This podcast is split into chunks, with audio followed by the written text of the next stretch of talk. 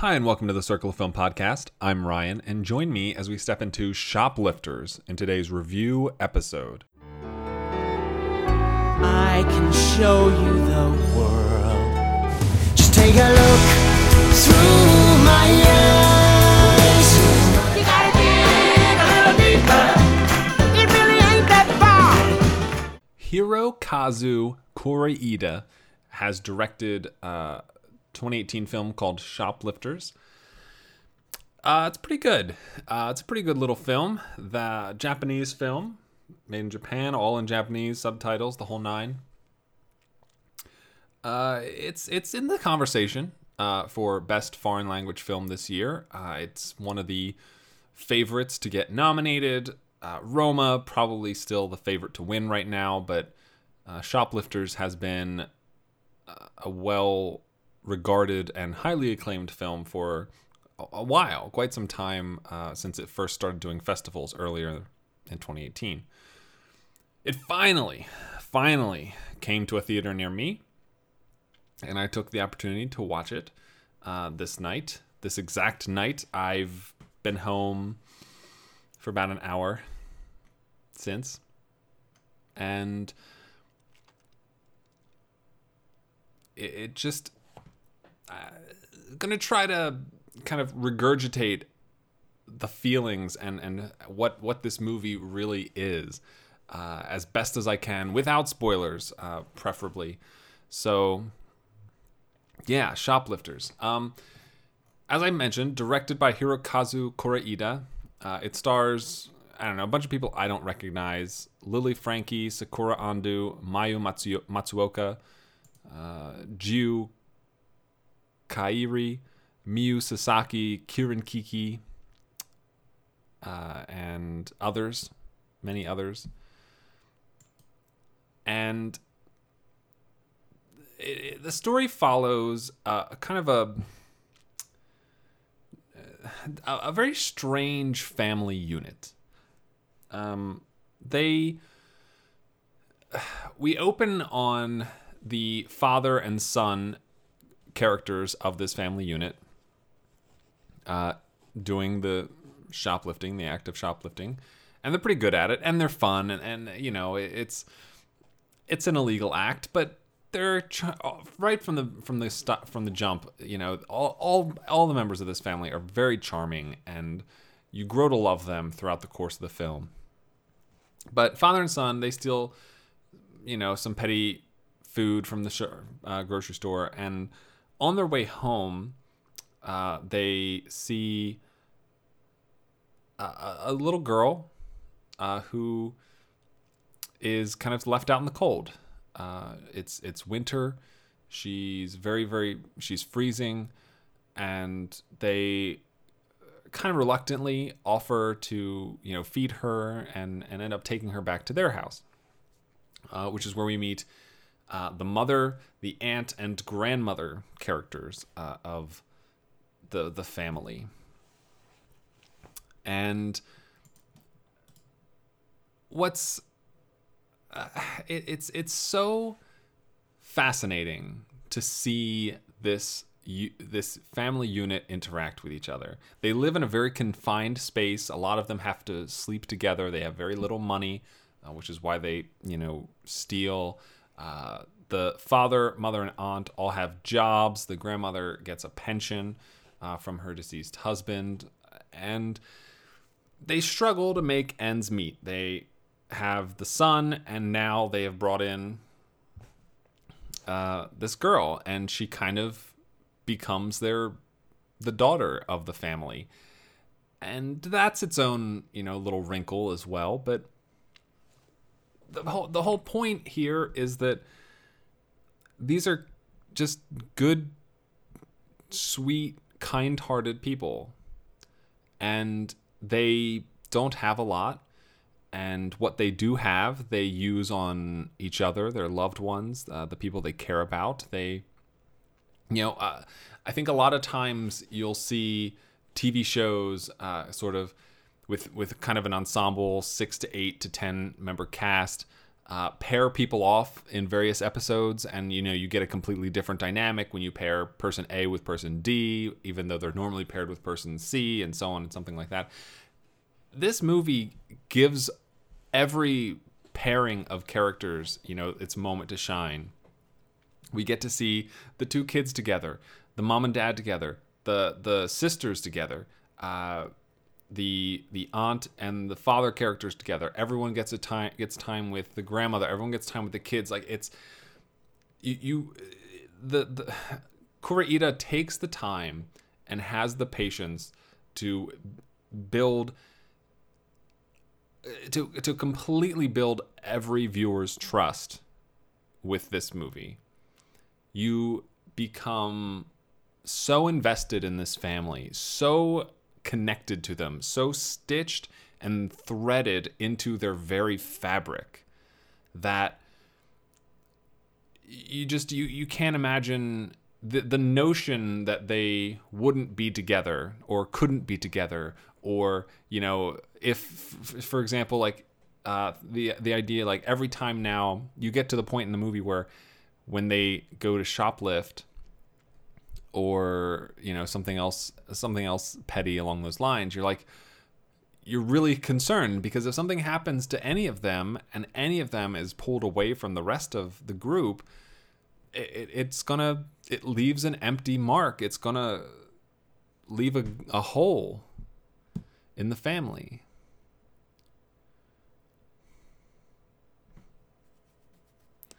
And at the at the core of the film, uh, specifically through uh, the the young girl who uh, they who's uh, they call Yuri uh, or Lynn uh, or Juri at various points throughout the movie. She isn't originally part of this family, but she chooses them and they're good to her. And she and, and that's kind of the the whole the crux, the thesis of the film is you know, is it possible to choose your family? Because you know most people don't get that option.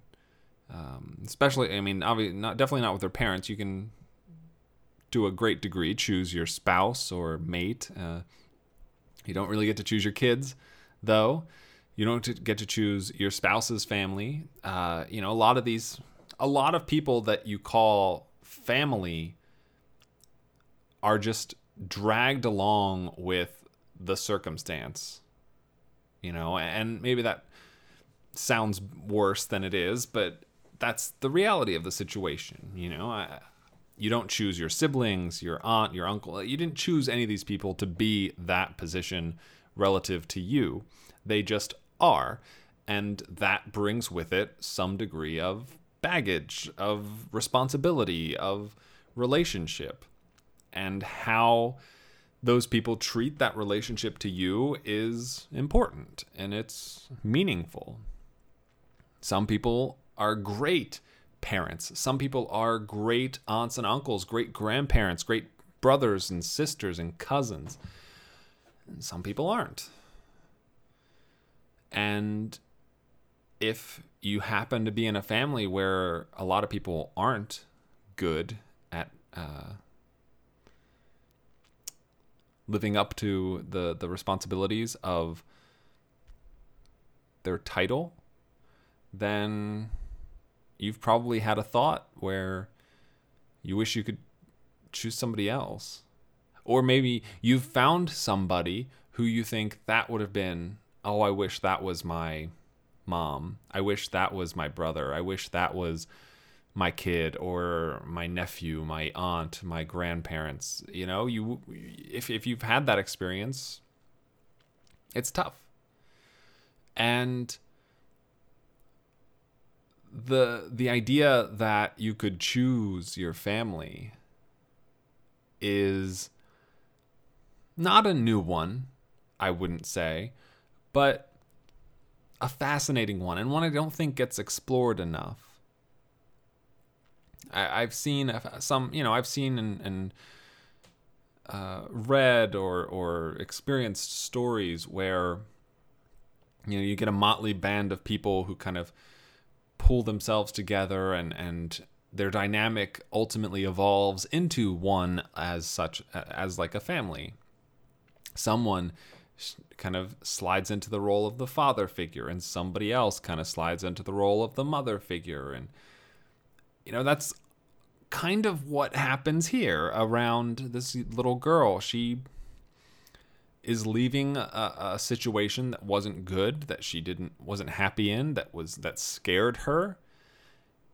And now she's being welcomed uh, with open arms by this other group of people who fill those same roles titul- uh, as as far as title goes uh, and but then go a step further and actually follow through with the responsibility. The father you know is is I don't I don't know. Like you, you can't really describe it with words they're just they're just caring people that that love her and want her to be happy they want to they they treat her like family. It's i mean it's that straightforward. She is their family. And it's it's sweet. It's nice. It's good. It's genuine. You get to see her with her new brother uh, she you know watches him shoplift. Ultimately she does it too. She helps him and the dad shoplift. There's a sequence where uh, the kid this is the son is going to steal something. The dad distracts the the cashier and then she enables the escape in this you know short sequence. And before you your mind can even get to the point of well they're teaching her to be a criminal basically you at least for me i was stuck in this spot of gosh they just they work so well together. They're so in sync. And i think and that's kind of a, a, a family trait you know you always consider so, you know your best friend your your spouse whatever that that's someone you're perfectly in sync with often. Uh, someone who can finish your sentences. Someone whose mind goes to the same place yours does. Someone who's on your wavelength if i may. And good family members are like that too and and these this family is that. For all intents and purposes like this this is exactly what that is. On screen.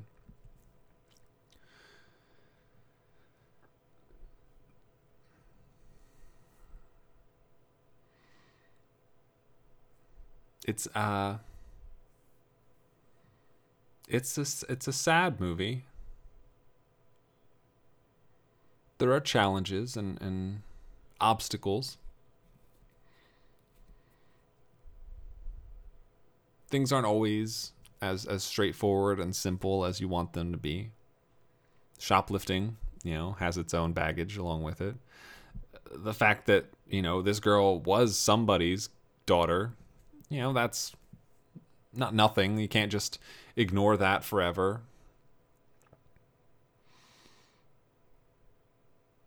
But underneath all of that, they're so tightly united and they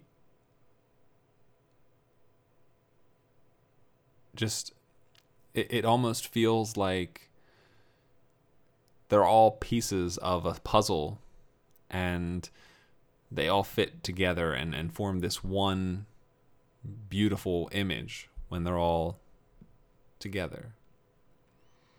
And if you remove any of those pieces, it's incomplete. Something's missing.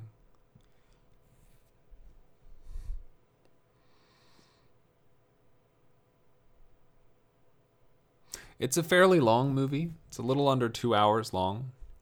And for the first hour or so, I, I was kind of wondering to myself what the driving force was.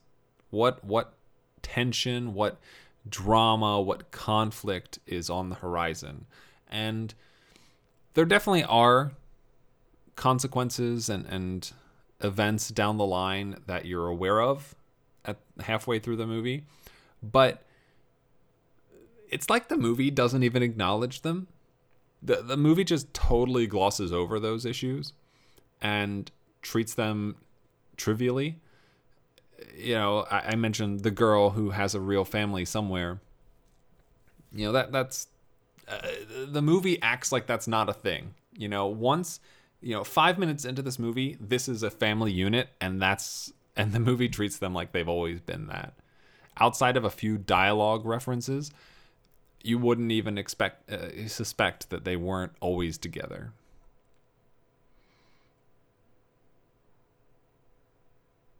They look and feel and and act like people who've lived their lives together forever.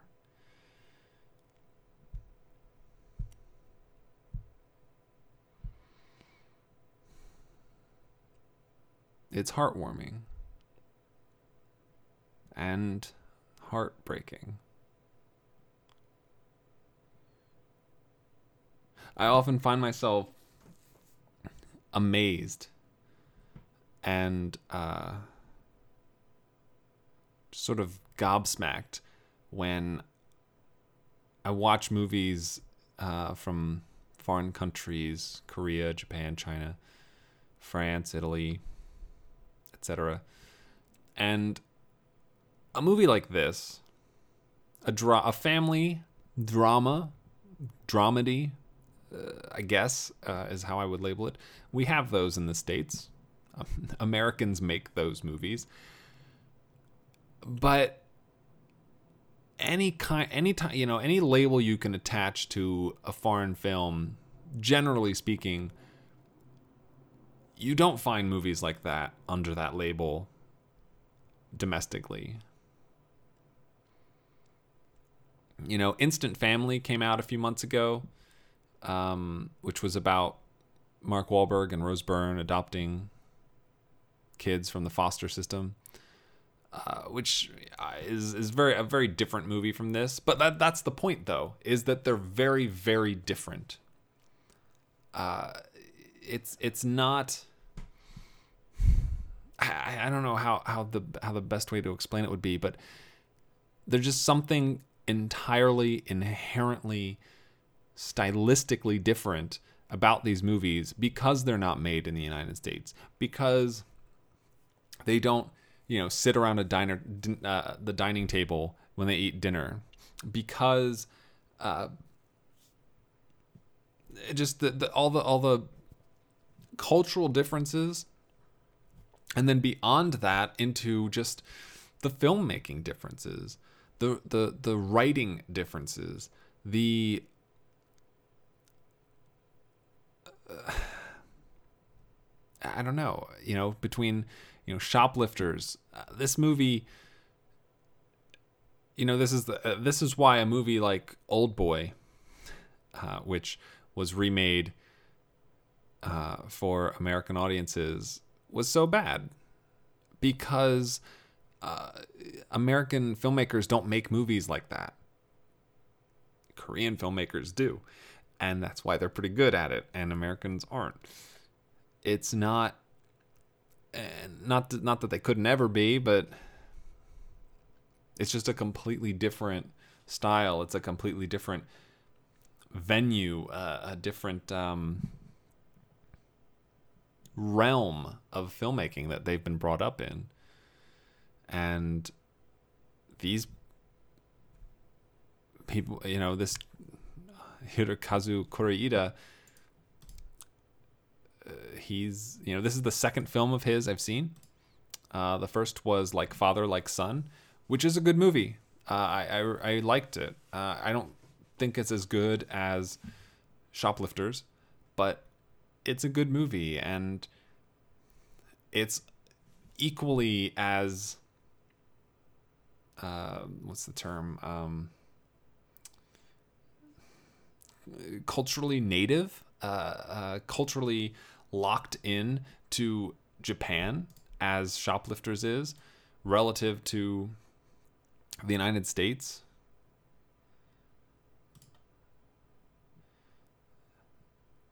I, I it's just it's always fascinated me. I, I think it's it's pretty amazing. Pretty amazing. I really liked Shoplifters. Uh, it is not my favorite foreign language film uh, of the year. Uh, that still that honor still belongs to Burning, which I love so much. Uh, but it is um, my second favorite uh, foreign language film that I've seen, and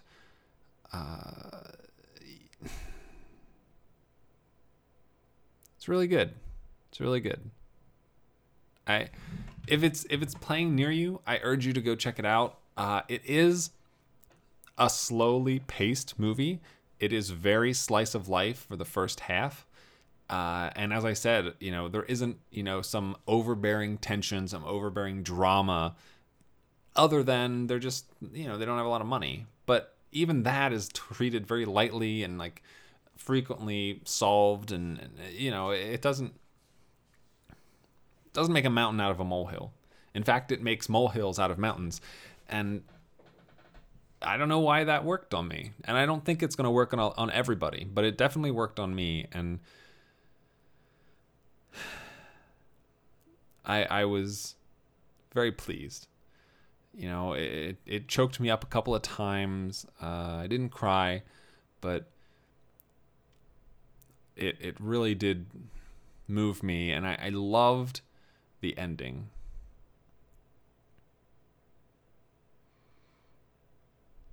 And I think the ending doesn't work without the slow slice of life buildup that we get.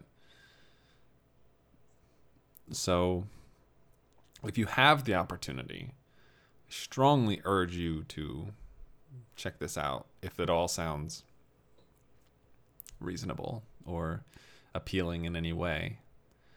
Uh, there's a very, very good chance that this is nominated for the best foreign language feature at the Oscars. Uh, of the five films uh, favored to get nominated, the only one I haven't seen yet now is Capernaum. And I don't know if that's going to be in theaters by me before then. So uh, we'll see how that goes. But yeah, Capernaum. Shoplifters. Hirokazu Koreeda. Shoplifters. This film is currently ranked 144th uh, on the official Letterboxd Top 250. It is nestled right between two films I haven't seen uh, 1927's Napoleon Interesting. And 1946's A Matter of Life and Death, starring David Niven, Richard Attenborough, among others. Hmm, interesting. I need to watch more of these. Letterboxd Top 250. Okay. That being said, uh, Shoplifters, I highly encourage you to see it. Uh, if you're a fan of foreign films, Japanese films, check it out. I, I think it it really is just so sweet and so charming, um, even if it goes to some pretty dark places. Not dark. Pla- that's not the right way to say it. It doesn't. Not dark places, but um, it has some. It definitely has some some low down beats throughout the film. Uh, so yeah, highly encourage you to check it out if you can. Uh, Shoplifters, Hirokazu Koreeda. Uh, that's it. Thank you for listening to today's episode. I do appreciate it. Thank you so much. Uh, if you would like to check out more episodes, you can head over to circleoffilm.com uh, or most places where podcasts can be found, uh, including iTunes. Uh, you can get in touch with me uh, through email or Twitter. Uh, I'm at Circle of Film or Circle of Film at gmail.com or on Letterboxd, letterboxd.com slash Circle of Film.